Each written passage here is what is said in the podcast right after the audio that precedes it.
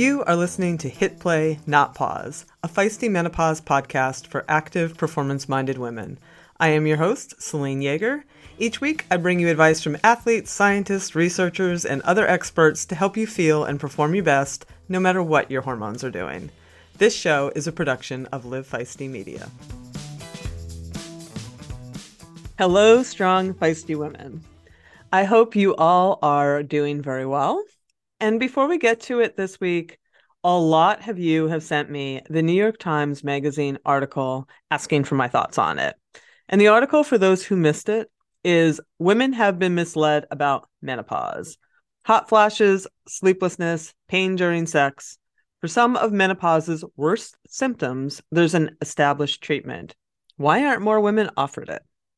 First, I'll say it's an incredibly well done piece, and it pretty much encapsulates all of what we've been talking about for these two plus years and continue to talk about. They interviewed a number of our past guests, including Dr. Mary Jane Minkin, Dr. Stephanie Faubion, and Dr. Avrum Bluming of Estrogen Matters. The article basically makes it clear that it's absolute bullshit that women are still fighting their doctors for menopausal hormone therapy. The author herself describes how she goes to her doctor with hot flashes and brain fog and other concerns.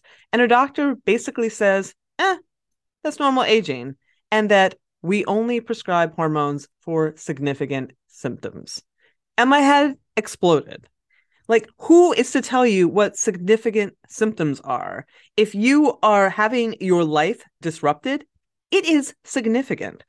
Full stop it makes me insane that we are still being treated like children and the whole thing the whole thing just makes me super angry. I am very glad to see that menopause is finally getting this level of expository journalism in the mainstream and i am confident that it will make a difference and things will continue to improve in that regard. I also want to take a moment and just reiterate some of the points i've made in past shows that it is also okay if you don't want hormone therapy. As I've seen in our private group of more than 20,000 women, not everyone does well on it. For some women, 100% is a lifesaver, and many women do spectacularly on it. But not everyone does. And not everyone feels like they need it. And I'm one of them. I feel great. My Ironman training is going super well. I sleep like a sack of stones. My health is good. I'm happy. My mind is clear. And I personally don't want to rock the boat by introducing hormone therapy. And I hear from a lot of other women who are in sort of this same boat. Like maybe they did have some symptoms and they've gotten through it and now they feel great, or they don't feel like their symptoms are really bothering them, but they're scared now that maybe they need to take it or they're doing themselves a disservice or their health will suffer. And, you know, in the end, I think we just need to remember that hormone therapy is just that it's a therapy. It's one very, very good tool in a box of many, many tools that includes lifestyle and exercise and nourishment and social contact and mindfulness and environment, et cetera, et cetera, et cetera. And I just have this dream that every woman will have access to all of these tools that she can choose from and what works best for her that can help her feel and perform her best. So those are my thoughts on that New York Times piece. And I definitely check it out. It was it was super super well done. All right. Speaking of feeling and performing your best. This week's guest, Kristen DiDomenico, author of Dying to Be Enough, has been on quite the journey to get there herself. Like many women, Kristen's life has taken her on an all too common journey through the relentless pursuit of perfection. And for Kristen, that involved battling years of bulimia and other eating disorders and addiction, getting blackout drunk, all while being a very high achieving athlete. She shares all about all of that this week. Today, Kristen is on a mission to use what she's learned to empower women in menopause to feel amazing with a balanced life strategy. She is a certified integrative health and nutrition coach and personal trainer with an expertise in women's hormonal health. You can buy her book on Amazon. You can follow her on Instagram at Kristen Fitness. And you can learn more about her coaching programs at menopausepartner.com, which she playfully describes as me no pause. I'll put links to all of that in the show notes to make it super easy to find. As always, I invite you to sign up for my free weekly newsletter at feistymenopause.com. You can follow us on Instagram and Facebook at Feisty Menopause, and of course, join our private Hit Play Not Pause Facebook group. If you want a deeper dive into all of that, we have a level up membership where we meet with experts several times a month to dive into hormones and nutrition and training and mindset and all of that. Highly recommend checking it out. That's also at feistymenopause.com. Okay, super quick thanks to That's It for coming on as a sponsor of the show. I have been loving their mini fruit bars on my long rides and runs. I especially like the Fig probiotics bars because they're easy on my belly and provide great energy. So, thanks, that's it for your support. All right, enough of me. Let's have a few words about our awesome sponsors and get on with the show.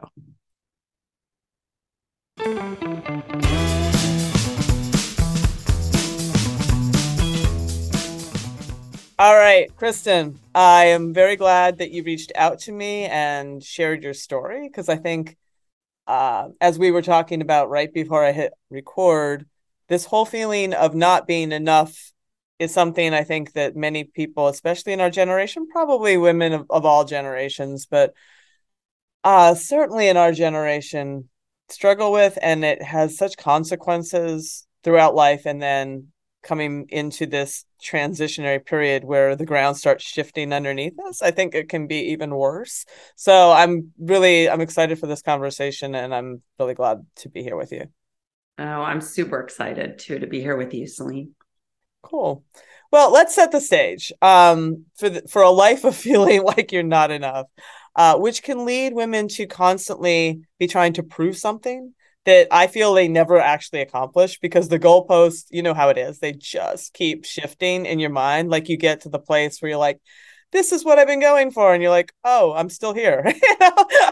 right. Maybe, maybe it's something else I need to do to ah. be comfortable with me. So you started out, which, you know, when I saw when I saw it was figure skating, I'm like, well, of course. just like, because that there are some sports that really can set that stage and it's it's it seems to me that figure skating is one that can really plant those seeds and really fertilize them. So, can you talk a bit about coming up in that sport? Well, growing up, you know, we had a an ice rink at the end of our street when I was um, really young, and I, yeah, at, at a young age, I think I was probably I was nine years old when I first started taking lessons I still remember showing up at the rink and it was, you know, they were doing a spin and I, I looked around like I had no idea. Like I was like, what the heck? I, you know, I felt like, you know, everybody knew the dance steps and I had no clue. And I, I remember being uncomfortable, but having this desire to figure it out. You know like i'm gonna i i had the goal in my brain that i wanted to go to the olympics. You know that was that was what i wanted. I wanted to be peggy fleming. I wanted to then be dorothy hamill you know like so many other girls my um my age at that time. Anyway one thing led to the next and um you know i i actually got pretty good at it and um, I was driven as a kid. I just always had this kind of singular focus. You know, I wasn't much into team sports. I mm-hmm. wasn't um you know I, I just i i this was my goal and it was my dream and at a young age i i kind of had that vision you know and then um there came a point where he was approached by a coach and just um, you know who wanted me to come live with her and train because she thought I had what it took. And I was elated you know it was like my uh, in a way I mean with there was a lot going on in my family at the time too behind the scenes. And I had a brother that had special needs who needed a lot of attention. My dad had a you know a job that demanded a lot of his attention. So it was kind of a win-win for everybody. Like here, I would move away, live with a coach, um, in theory, right? But we kind of forgot along the way. I was this little girl, right? right? And here it was like, oh, we'll ship her off. And I was behind, I was like, yes, this is all I want. And so I did it. And so I, yeah, I put my all into it. But behind the scenes, you know, it's kind of like all the, the underlying um developmental things that happened at that point in my life. I which i didn't you know it was kind of just i just wanted to win and whatever it took. And and then i got into 13 14 i was still there. And um i started to like want to go out with friends and do other things. And and i really couldn't do that because of my training and it was so intense and and very structured so everything was very structured very like from what I ate to, you know, my timing um, of schoolwork and everything. And so it was um, very intense, very intense. I didn't have much else beside that. And when I would socialize, I would socialize with other skaters. So all my friends were also my competitors. Um, it's all I knew.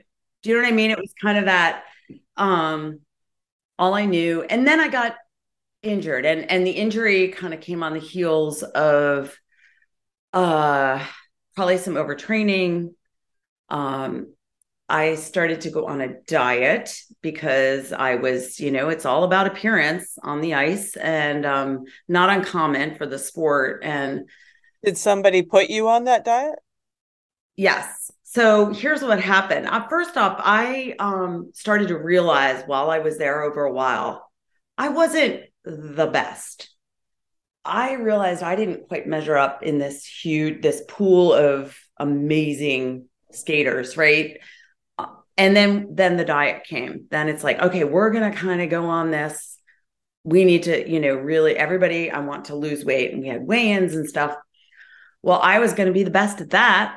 So I uh took that and ran with it. And you know, started to get accolades for it, right? Like, wow, Kristen, look at, you know, you're really following the regimen. And um, it became an obsession for me. It became, you know, where I felt out of control, I think. And I mean, I had coaches telling me what to do. The the family I live with, the mom in that family had really taken it upon herself for me to be her prodigy. Like I was not only going to be my parents, you know, but I was going to be her skater now throw in there she had a daughter who skated but wasn't quite didn't really care about it so there was i mean living in that house i just go back to like wow like shit show sorry if i'm yeah. not to say shit show but it was um but anyway it so i was put on a diet and um and took it to the extreme i mean i was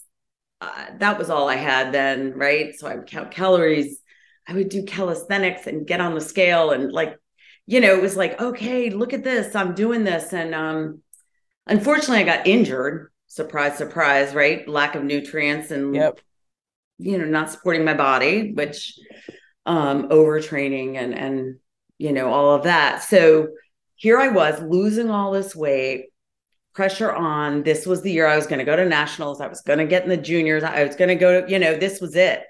Um, I literally it was a a scene, right? I was on the ice competing and in the middle of the competition, like my leg just gave out. Like mm. literally, I ended up going from skating in the middle of a program to crutches. And you know, and and uh so there's a word that my mom always used for me. It was called uh she said, I'm Kristen is psychomotor gifted other people might, you know, you might look at like what, you know, like there's no such word, first of all. But I, and I think a lot of us in the athletic, in the world of sport and com- competition, we go beyond like we can disconnect from our body in a way mm-hmm. that allows us to kind of push through and do what we need to do until we can't. So that was my last skating competition. Um, I'll never forget me walking off with my mom to her car on crutches and my dad just looking down like like just like that oh well you know? And whether he did that or not Selene i i don't really know but that's what i felt as a as a 15 year old girl right? He did not do that. You're probably right. Right. Yeah. Right. Yeah. Good point.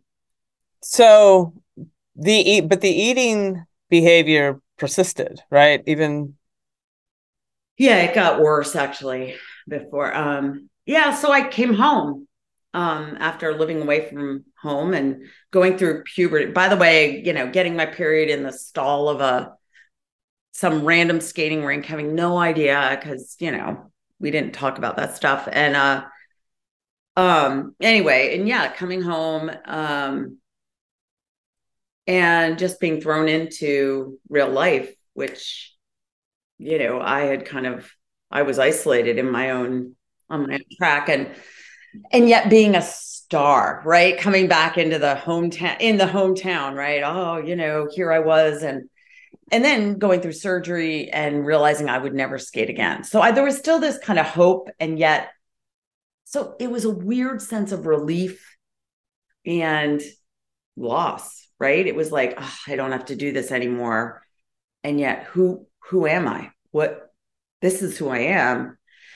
And so that's where certainly the eating um you know i was i was originally like anorexic right? And then i kind of got into um bulimia like the binging and the purging and oh you know and then starting to use exercise a little bit um but very sporadically. I got it i smoked cigarettes. I mean i got into some real unhealthy patterns in high school and in drinking and um you know that created a whole nother shit show that i just i from a pretty young age and didn't work for me.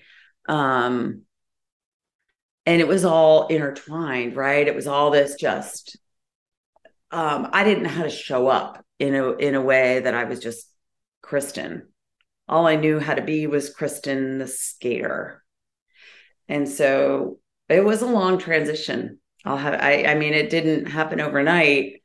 You know, and I think for me the challenge has been not looking for some external definition of for my identity. You know, I'm Kristen the skater, I'm Kristen the triathlete, I'm Kristen the, you know, this or that. I, I always have needed that like external kind of affirmation or identity and, and like an external identity instead of just being like, you know what?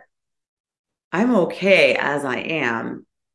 Well, let's let's talk a bit about that because you are not alone. Eating disorders and drinking and all these things go hand in hand for a lot of women, especially like you're saying that this the perfectionist tendency and the tendency to like achieve and and be very very attached to your accomplishments and stay in these tight lanes of performance and all of that. And you can only stay in those lanes for so long and your brain goes flying off the rails and then you go back and like it, it's a very common pattern. And um and you see it also in people who find endurance sports. So you know and I, when did you find endurance sports it sounds like you you know sort of found it in your young adulthood you got married you started a family yet a lot of these behaviors are still persisting all at the same time, which had to have been uh, pretty intense. Yeah. Yeah. Yeah, and it was. And I I feel as though it was like a game of whack-a-mole. Like I would go over here and I'd pop that one up. And then I I, you know, and not to use Brene Brown, who I love, she uses the term poo-poo platter of addiction. And that is exactly, I, I'm like, I could go over here, here, here, which is, you know, so endurance sports, um, for me started interestingly because I got into teaching aerobics, right? I was, you know, so that got me into so it. many okay. of us did. I'm like, excuse me. So I started teaching aerobics, right? And then spinning came on the scene. Oh, I was spin instructor too. yeah. Oh yeah. I actually still teach crazy, right? But I love it and I do it very differently today. But that led me out onto the road, onto a bike. And I happen to be a really great cyclist, right? I was like, all of a sudden, I'm like, I can ride a bike. I mean, my first biking race literally was on a borrowed bike. And I went into a, um, like it was like a cat one. I don't know. It was like one of, you know, I was my two little kids came. I didn't even have jersey. I showed up in like my my little aerobic, you know, strappy bra, oh whatever. God, I did the same thing. yeah. Oh my gosh, they're like you have to have your shoulders covered. Oh my god, I had to cut my race. They gave me those those crappy t-shirts and I had to wear that underneath what I was wearing because I didn't read the book. I didn't know you were supposed to cover your shoulders either. Oh, shoulders and then gloves. I think I you needed gloves. And I'm like, "Oh, all right, whatever." and so luckily, right, there's a like a cycling shop right down the street. And anyway, it was like a big, and I didn't even know the race was like a big deal or there was money. I'll never forget that. And my two little kids are watching, you know, and the pack, like I had no, I mean, I went from the spinning bike to a, like, what the heck? I'll show up, I'll do anything. I mean, into this like hairpin turn where they've got, you know, the hay, the hay. And I'm like, I waited like so the the pack went. I'm like, I'm not doing that. I don't even know, right? But the funniest thing is, Selene, I end up catching the lead freaking pack. And they're like, who are you? And where are you? You know, anyway, I was hooked. It was kind of this chasing that that high.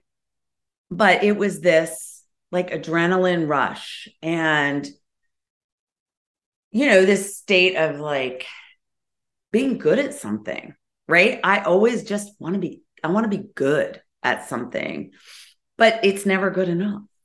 And that was my issue is I I loved it and yet I took that as a like it became you know more more of it went from the challenge to performing. You know, it was like I have to perform you know for me and then you know, the running got into marathoning and then the cycling got into, you know, racing and um which I I did enjoy. And I, you know, I really loved competing. I, I'm a competitor, right? So I love to compete.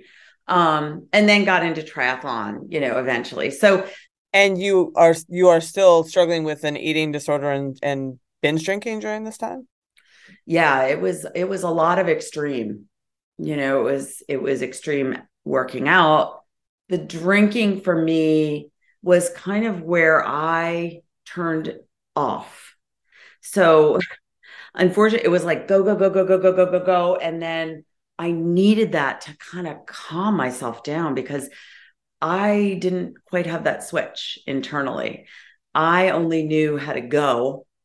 And so for me, and it didn't always look like a binge or over like it could look normal right but i needed it every day you know and there were times when it would get out of control for sure and that would be where i'd be like how did that happen like what you know um so there was that yeah and the binging came along with that i you know it was almost like I'd stop drinking, I'd eat, and then I'd eat and I'd vomit or whatever. You know, it's like this cycle of of just, and then I'd get up the next day and be like, okay, today I'm not going to do that. You know, I'm going to control control.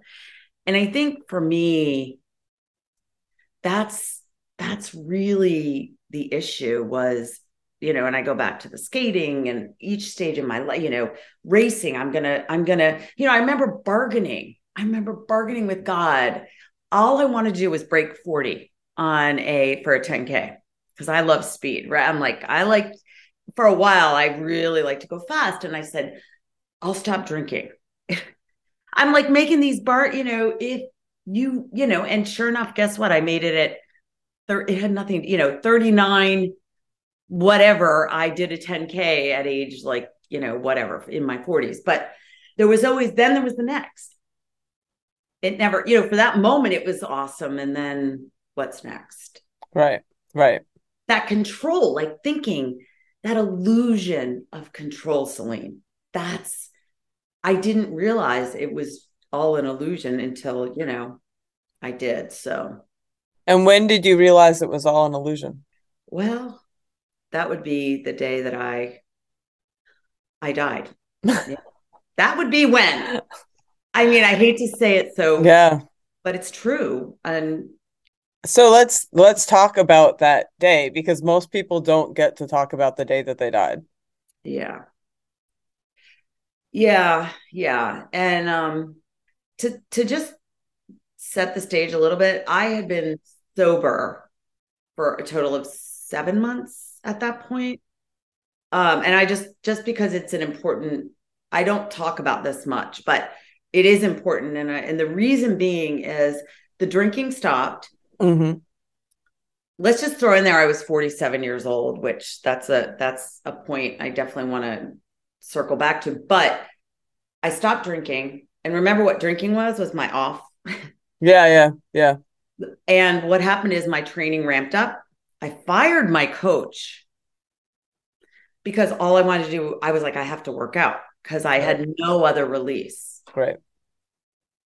Okay so that day um, what had happened leading up to I I had a woman that was mentoring me and and and working with me on the inside job stuff and she said you know I said I really have to my working out has become has taken over for and I'm afraid and she said you know and not that I'm I'm a spiritual person so I have a higher power that more than ever after what happened to me, I definitely believe.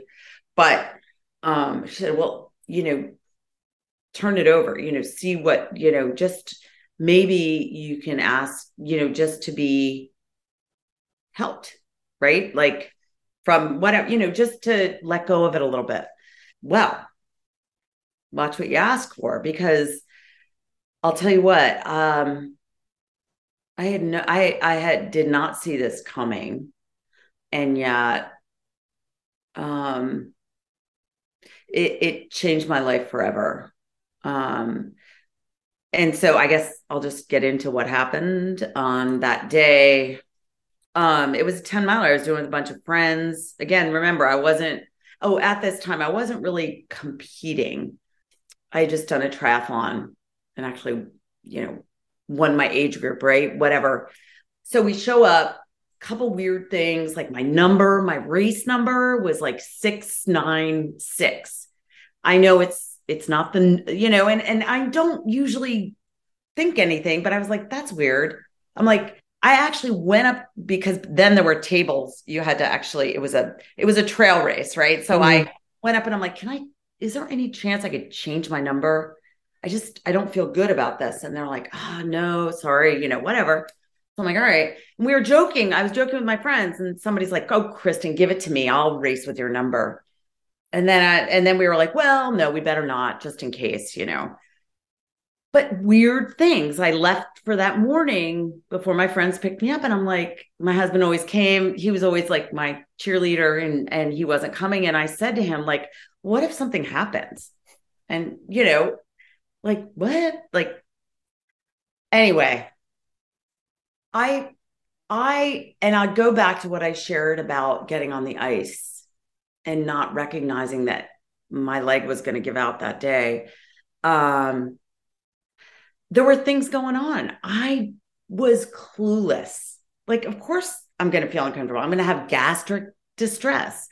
I mean, it was a lot. I was running into the woods and I'm like that's weird, you know, but that happens when you're racing. That's kind of a normal, unfortunate thing as women sometimes mm-hmm. for most of us. Um, but anyway, um, you know, it was just I I just I push through. I push through. I don't pay attention, right? I'm like, just keep going. And so that's what I did. And uh I didn't I didn't see it coming. All I know is one minute I was running and the next minute I wasn't.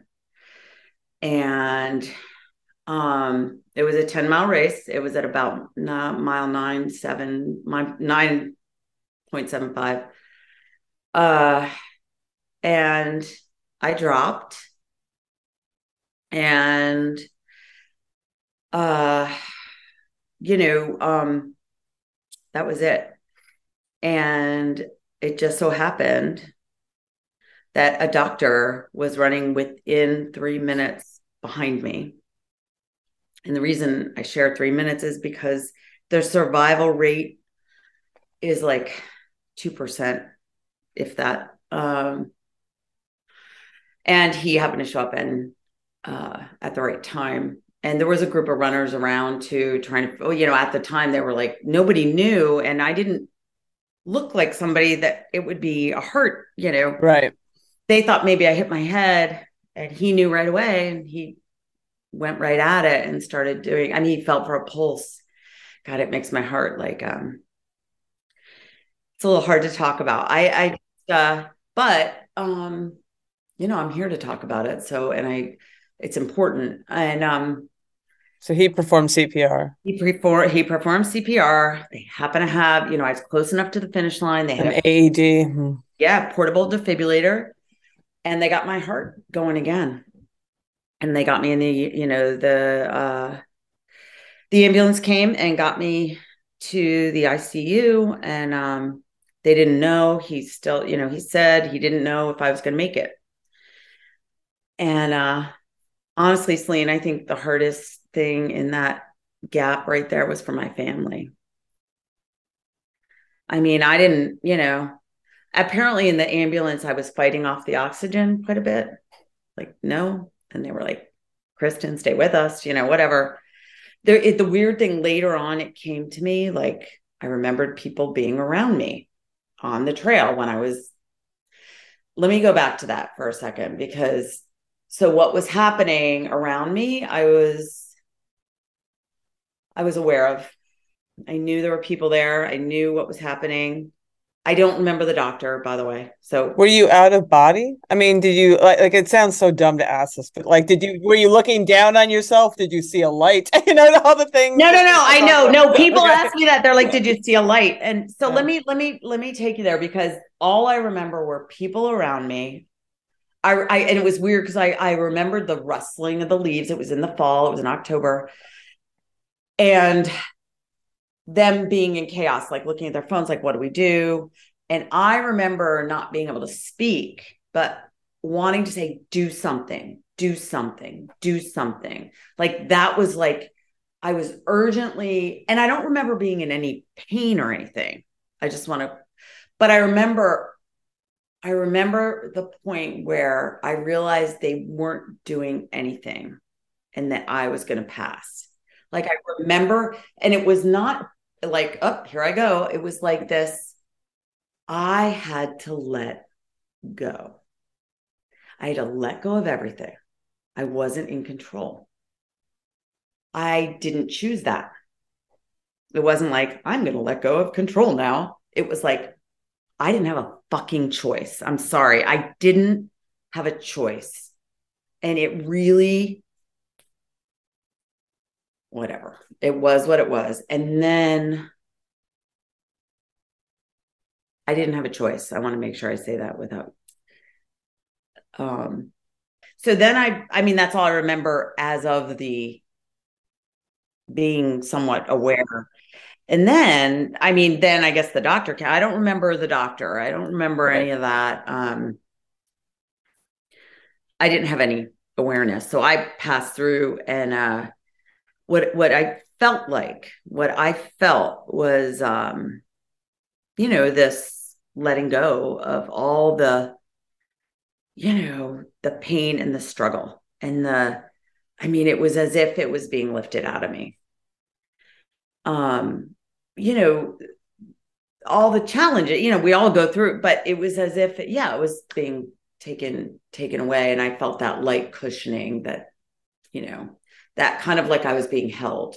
And I felt like um, weightless, that like lightness, that just like I was on a really soft pillow. It's, it's, but it, and then so, yeah, so that was what my experience was. Um, and then, you know, was there a white light? I, I don't, it was all white. And then I saw my dad Like that was the ooh. Um, so I went into this other space wherever that was, and he was kind of was your is your dad alive or is he not with us anymore? Yeah, he's passed. So my dad passed, um, and we had a really tumultuous relationship up and down. And you know, after I stopped skating and I had the eating disorder, he was like done with me. You know, um, anyway, but he showed up.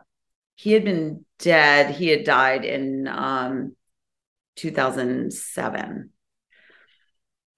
And so this was, you know, seven years later ish. Uh, and it was weird because it was like he was in this room and I was kind of over in this other area. I swear it was the most, and it was red. The walls were red where he was. I was, I don't know where I was just over here. And, and there wasn't like we were having a discussion. He just said, you know, I love you and I'm worried about you.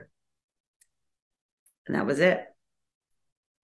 Um, you know, whether it was whatever, I don't know why I expressed right. that or if I have, you know, I don't have any proof. I don't have any, you know, I, but um, you know, that was my experience. Um, and then, you know, that was it. Then I came back in and I was on in the, you know, on the gurney or whatever I were in the ICU and my daughter was there holding my hand and I came back through and it was like a weird like it felt like a vacuum kind of thing. It was weird coming back and and her hand and I said is that my daughter? Like right away. And then of course like a an you know after racing what's the first thing I said is does anybody have a foam roller? Cuz I'd like to roll things out. I mean that's what I kid you not. And I thought you were going to be like, "What was my time? Did I finish?" yeah, that, there was that next. You know, like really, like, and then we were going to go for pancakes. I'm like, we got to still go to Silver Diner for pancakes. I mean, come on. You know, that's that. Like, okay, let's move on. I'm good. I'm here. You know, right?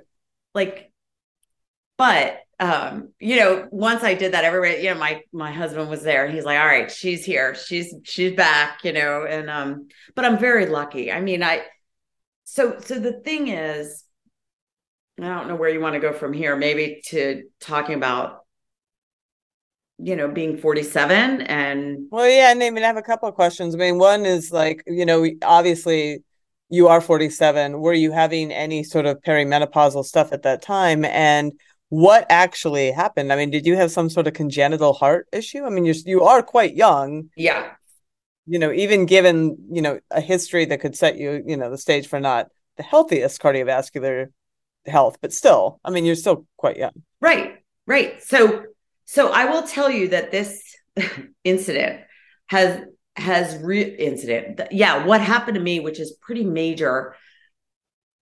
I and I went to the best of the best of the doctors, and what do they say? We don't really know. And the main reason is most women at this age, in this stage, who this happens to, hmm, don't make it. it. Yeah. So, um, I had, and my dad had passed from a heart heart attack, and I had had some AFib, like early on, like some, you know, racing, hmm, I, drinking heavily, eating disorder, racing. I mean, not surprising. I had had that, but no, they were like, nope, nothing. I mean, I'd gone through a lot of testing.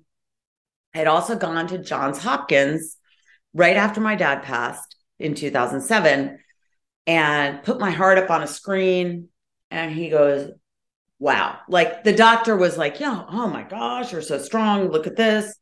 And he said, you do have what's called an apical in the apex of the heart. Um, thickness. You know, they thought it was athlete's heart. Very com- like not uncommon. We overtrain that muscle. It's going to get bigger, right? It's like a bicep, but it's oh yeah, mm-hmm. the heart. You know, yeah.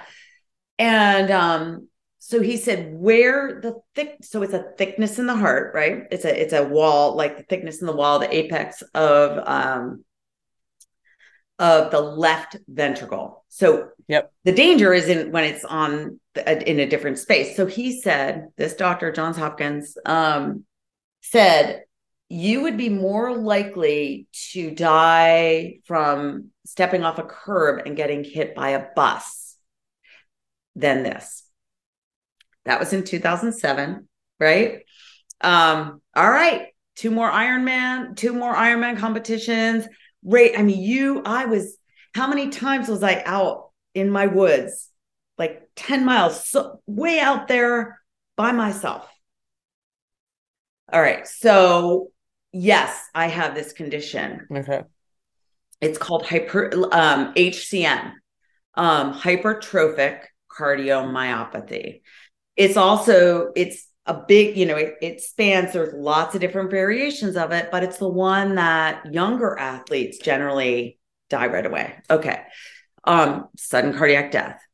It as I've done some research and because my it has frustrated the heck out of me um, as to why there's no answers and the frustration with how I've been medicated and treated and you know I'm not a man right and so um, there is some research by um, the uh, uh, British Medical Journal and others that have shown that women in perimenopause with this condition can suffer severe symptoms, which the most severe is sudden cardiac death. Now, let me just preface that this is a st- they're the FDA not approved, you know. So I go to my cardiologist, I bring it. Well, this isn't FDA approved. I I get it. I get it. My my thing is, yes, I was in perimenopause. Did I have any idea Absolutely not. Were symptoms showing up for me? Was I having like heavier periods? Was I struggling a little bit more with weight? Were things shifting? I already have depression. I'm already been treated for that. So that's just part of the game. Was I in hindsight? Yes. At the time, absolutely no idea what it even was what it even was, Selene. I was 47, but I'm going to keep going like I was when I was 30 because that worked. Did it? Yeah. So it has become so paramount in my space and work that I get to do today that I'm like, look, this is so important that as women, we understand how this time in our life is, you know, for life. I mean, this is, we have to figure this out and understand it and bring it to the forefront so that more research can be done and more women can be alerted. Like, and athletes, like, the heart when we you know and and this not to get in i don't you know i'm not a doctor but i know that losing estradiol which is the main energy hormone that we get that fuels our heart to do the things we want to do if there's something happening behind the scenes that is causing that up and down and we hit it at the right time I, i'm super passionate about you know being that cautionary tale i guess you know because i didn't know better and I always thought, you know, look at me, I'm I'm able to compete and do all this stuff and I'm a picture of health. Not true, you know, true to a certain degree, but I think those extremes and those things that uh that we internally struggle with and and that keep pushing us to do more and be more I mean, yeah so so that day it, it changed my trajectory forever. I had to figure out a different way. And i remember i don't remember much from the hospital. I met you know people because i was a little out of it and um clearly uh and um a good friend of mine came a very close close friend um she sat there and i remember just bawling just like it was almost it was this who am i? What do i do now? I don't have this. You know and i liken it to when i stopped skating right it was that same it's like here it is again and um and you know sitting here with you today i truly believe I know this could sound crazy, but it was a gift because I get to be here and I get to help women in this. I didn't realize when I wrote the book, I didn't realize when I, you know, I didn't know I was going to show up in menopause spaces. Like, I didn't know, but I think that's the message is we don't know. I think it's laid out there. We like you have done amazing. You know, like these things that we think we're going to like wow the world in or or we're going to show up in a way, you know, whether it's competing or whatever our our drivenness takes us to um I I think we just we don't know. We don't know how we're going to help others in that space um, eventually, I think. For decades, running shoes have been researched, tested, and designed for men. Brands have relied on the shrink it and pink it approach to sell male shoes to female customers. That's why we are stoked to be working with Heddas. Heddas designs athletic footwear for women that elevates performance, safety, and style. Heddas has unlocked the science behind women's biomechanics through dedicated research and creates better shoes for women's performance. Some of Heddas' special features include a lower ankle collar to reduce rubbing on women's ankle bones, a breathable mesh toe box to allow for ventilation and accommodate female toe shape, a more narrow and reductive heel cup to reduce heel slippage and take pressure off the Achilles, a rounded instep that creates a snug fit through the middle to match the curvature of a woman's foot, and supercritical foam and a Pebax plate in the midsole to keep our legs going when the going gets tough. Heddas has three shoe models designed for different sessions the Alma Cruise for your long runs, the Alma Tempo for training days, and the Alma Speed for pushing the pace. I've been running in the Alma Tempos, and they are a pleasure to train in. You can get your own pair of Heddas at Heddas.com and use the code Feisty20, that's all caps Feisty20, for 20% off. Check it out today. We'll put a clickable link in the show notes to make it a snap.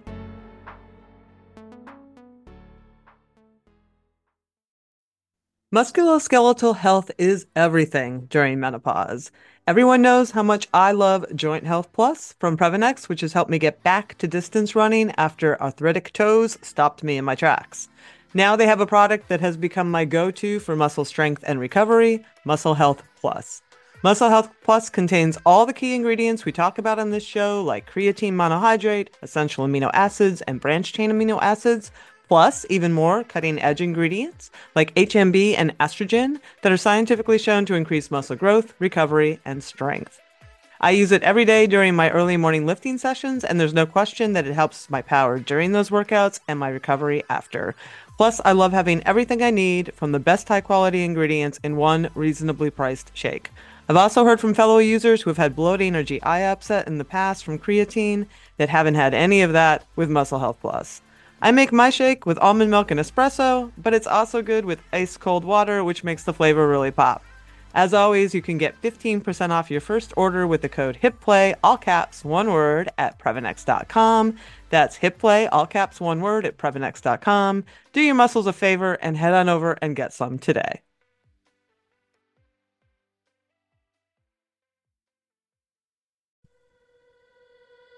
Good sleep.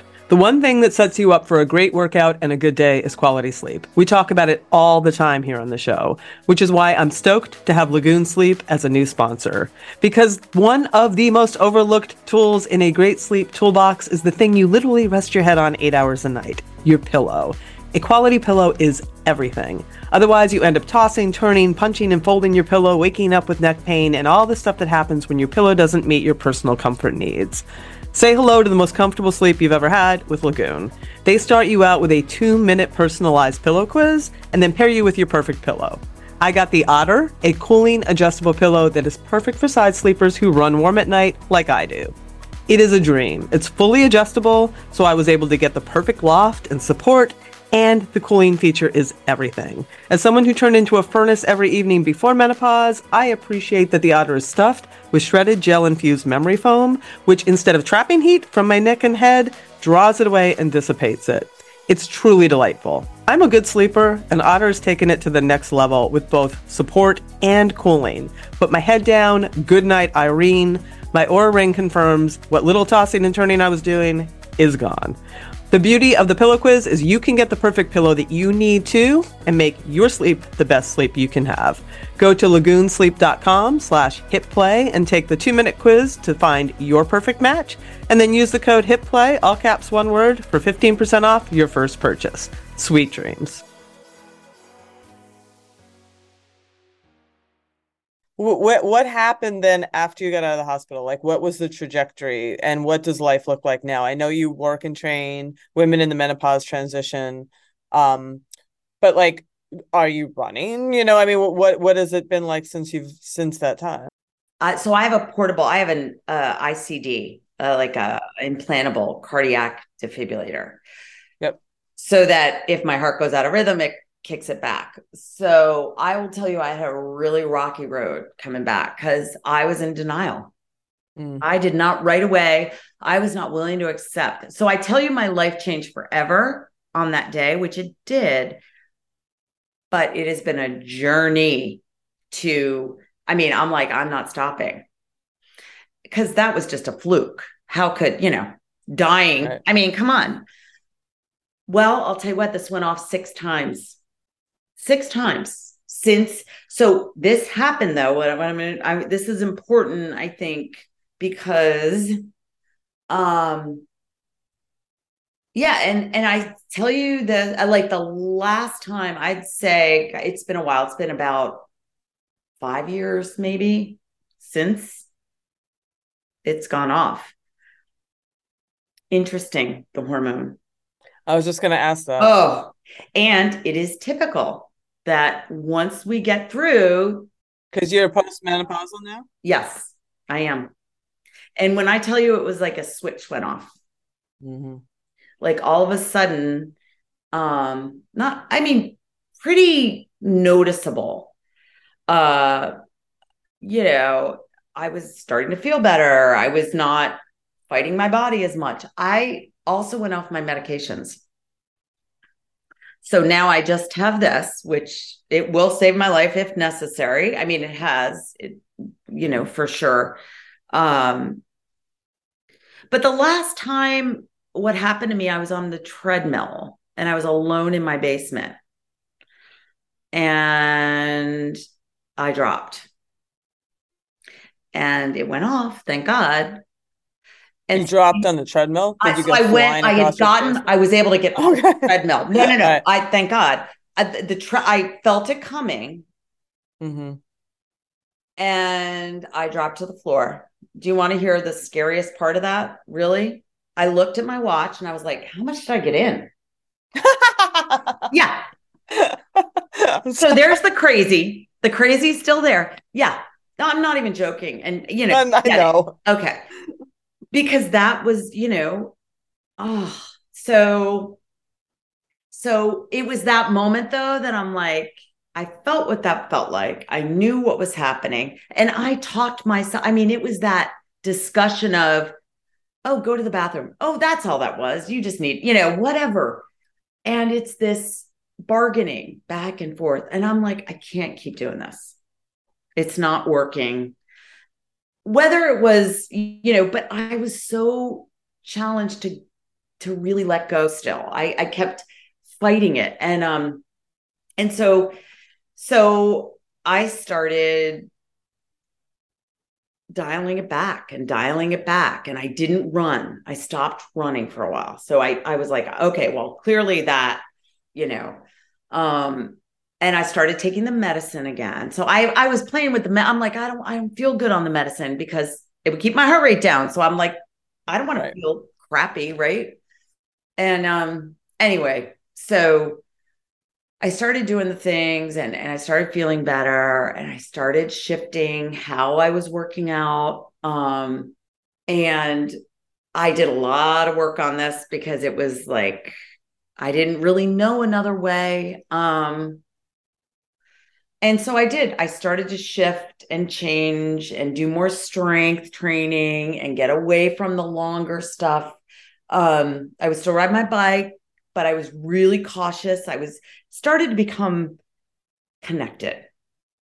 I started to notice, like, okay, back off, like, which was new, right? Like, okay, tame, you know, coach your clients and bring it back for you. Like every time, you know, it's like this. So, um, yeah, I started to change how I worked out. More yoga for me was helpful because it kind of calmed me mm-hmm. down. Um, started to meditate, started to do more of the mindful practices. Um, and still doing some, but really watching because for me, the tricky part is I'm feeling better. I'm feeling better. I can do more. I can, you know, and, and, um, and I have to watch that because the minute I think I can do more, it's like, all right, well, let's just, let's just. So I've gotten into this routine of, and now I'm running again, actually. So a little bit. I'm not, okay, let's just preface running. Um, pace I used to look at, yeah, it's basically I could probably walk as I mean, I, I I have to do it differently. I can't. I can go out and enjoy the trails, and every time I'm out there, I'm like, thank you, God. Like I appreciate. It. I have so much gratitude for being able to move my body through space and experience that. So it's different. It's right um i do some of the HIIT stuff i i do you know some sprint some you know so i still do some of that but very you know very structured not overdoing and never you know so i'm learning how to go from pushing through to kind of um you know i have that i call it the push through part like that's what you know gets in my way sometimes so it's more acceptance of being in it and enjoying it. So, I mean, unfortunately for me, and I, you know, I can't compete today in a way I used to. Just, I mean, that I have to, I have to tame. I can still get out on the pickleball court though, and I show up there, and I'm like, you know, but you know, it it shows up in little ways, you know, and um, I take it, and I'm like, that's good enough, you know and I t- do a lot of self talk. I am enough today. I am, you know, and and I'm blessed that my passions can be kind of helpful for others, and that's really kind of shifted my how I show up and feel good. I guess is is really, yeah. What inspired you to work with women in the menopause space? So again, going back to kind of what happened to me, um, I just wanted to learn. I, I was like, something's going on. I don't know what it is. I was already in the nutrition and health coaching space and um, working with women there. So I had come into working with a few women who are really having trouble. And I was curious. And then I'm like, well, I'm right, you know, this might be happening for me. Um, and it was sure enough. And so selfishly for myself, right, I wanted, to, I was like, I got to understand what the heck is going on. And so I took an advanced, uh, like a certification in hormone health. And it was like, whoa, you know, it just blew my mind. And it led me down to research more. And then the, one of the clients that I was working with happened to work for a group of OB doctors Mm-hmm. And they were looking for someone to help with their patients um, with nutrition counseling and exer- you know, exercise and you know, they would do their part. And I so I so anyway, I developed, you know, this class that I would give to their patients and and I was like, well, why not just open, you know, once I got it under my belt and then um sure enough, well, my clients kind of age with me, you know, where I work with women around the same time, you know, and so everybody's like, what are you doing? I want, you know, what, and so I would just start sharing. And then, um, you know, before I knew it, it just kind of enveloped and, and me and, and it became kind of all, you know, I was like, this is my space. This is where I can help women.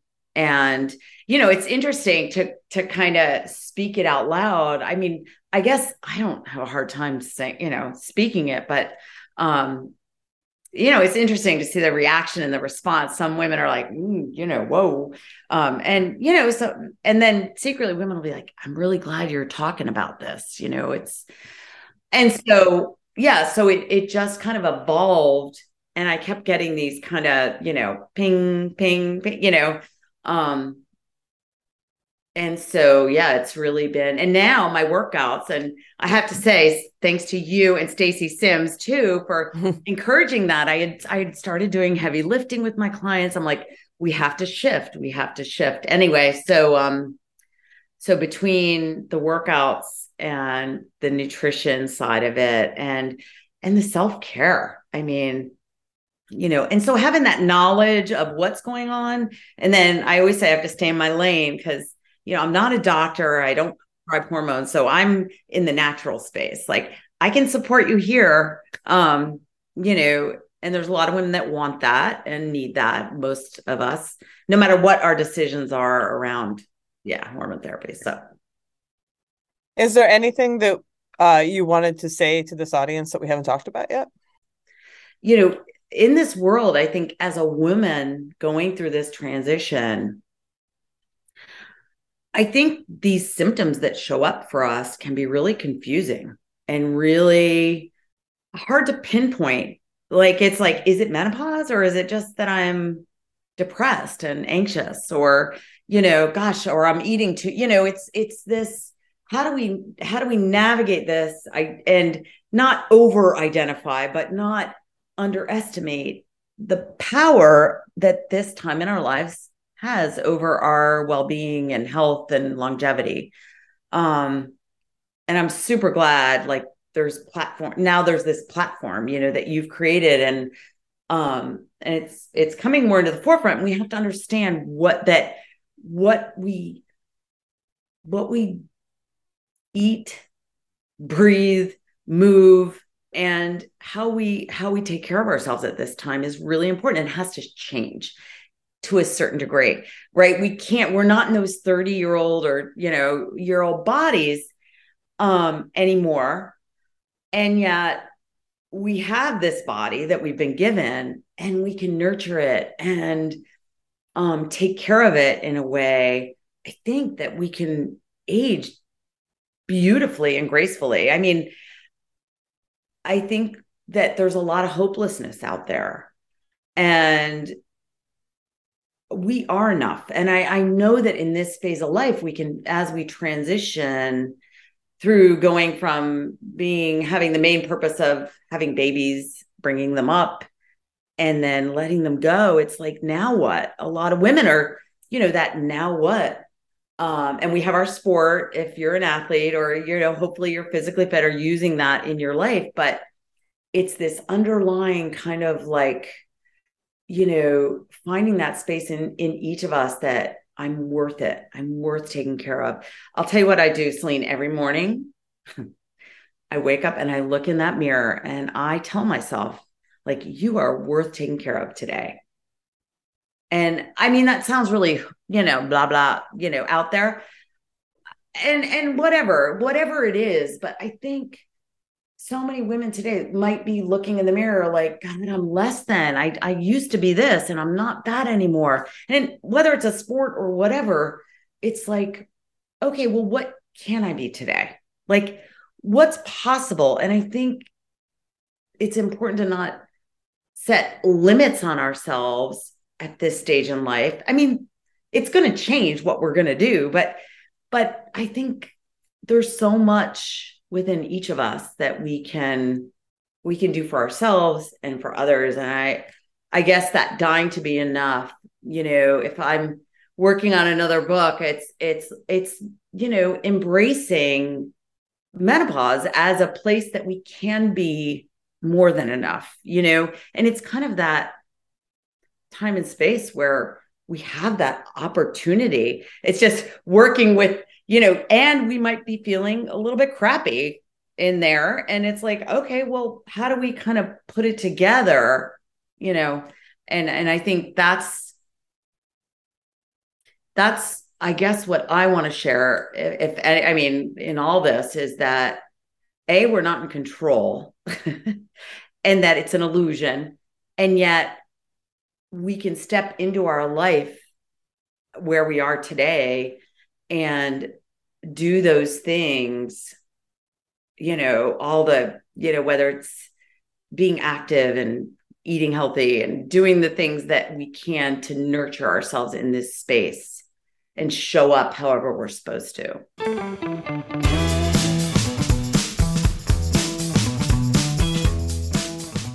Okay.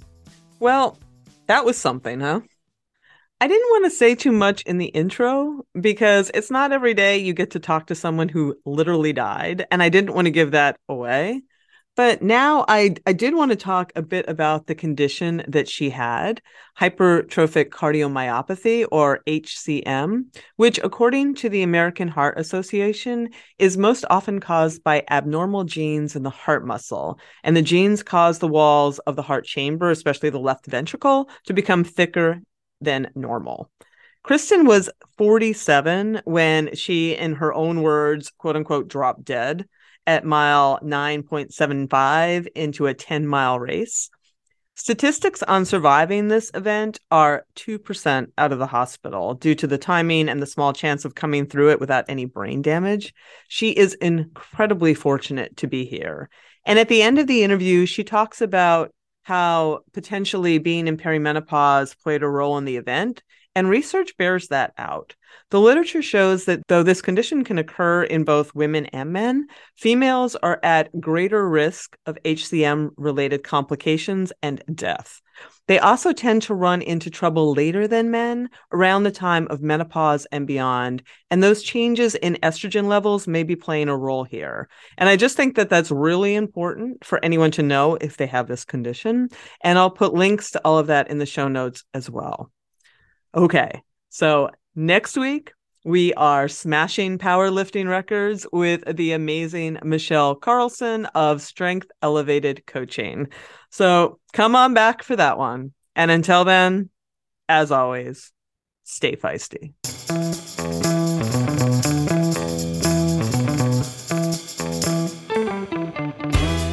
You've been listening to Hit Play, Not Pause a feisty menopause podcast for active, performance minded women.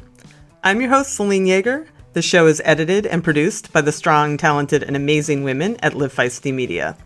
Follow us on social media at Feisty Menopause.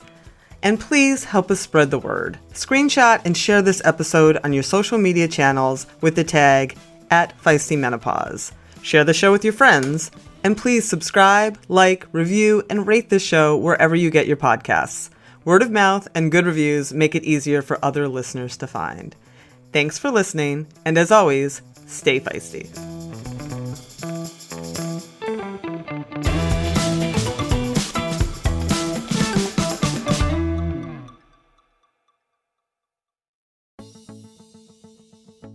As a lifelong runner and cyclist, I am stoked to announce that Tifosi Optics has come on as a podcast sponsor. The beauty of Tifosi sports glasses is that they hit all the marks. They are shatterproof polycarbonate, so the lenses not only reduce glare, but also offer scratch resistance and complete eye protection. They stay put. They have little hydrophilic rubber nose pads that actually get more grippy the more you sweat, so they stay secure and don't slide down your face even when you're running in sauna like conditions. No matter what sport you do, they have a shade for your activity, including tennis, fishing, pickleball, running, cycling, and just hanging out at the beach and they are super reasonably well priced, which is very hard to find in a sea of overpriced eyewear. And they just look freaking rad. So head on over to tifosioptics.com and use the code FM, capital F, and capital M, like Feisty Menopause, number 20, FM20, to get 20% off your order today. I'll put a clickable link in the show notes to make it a snap.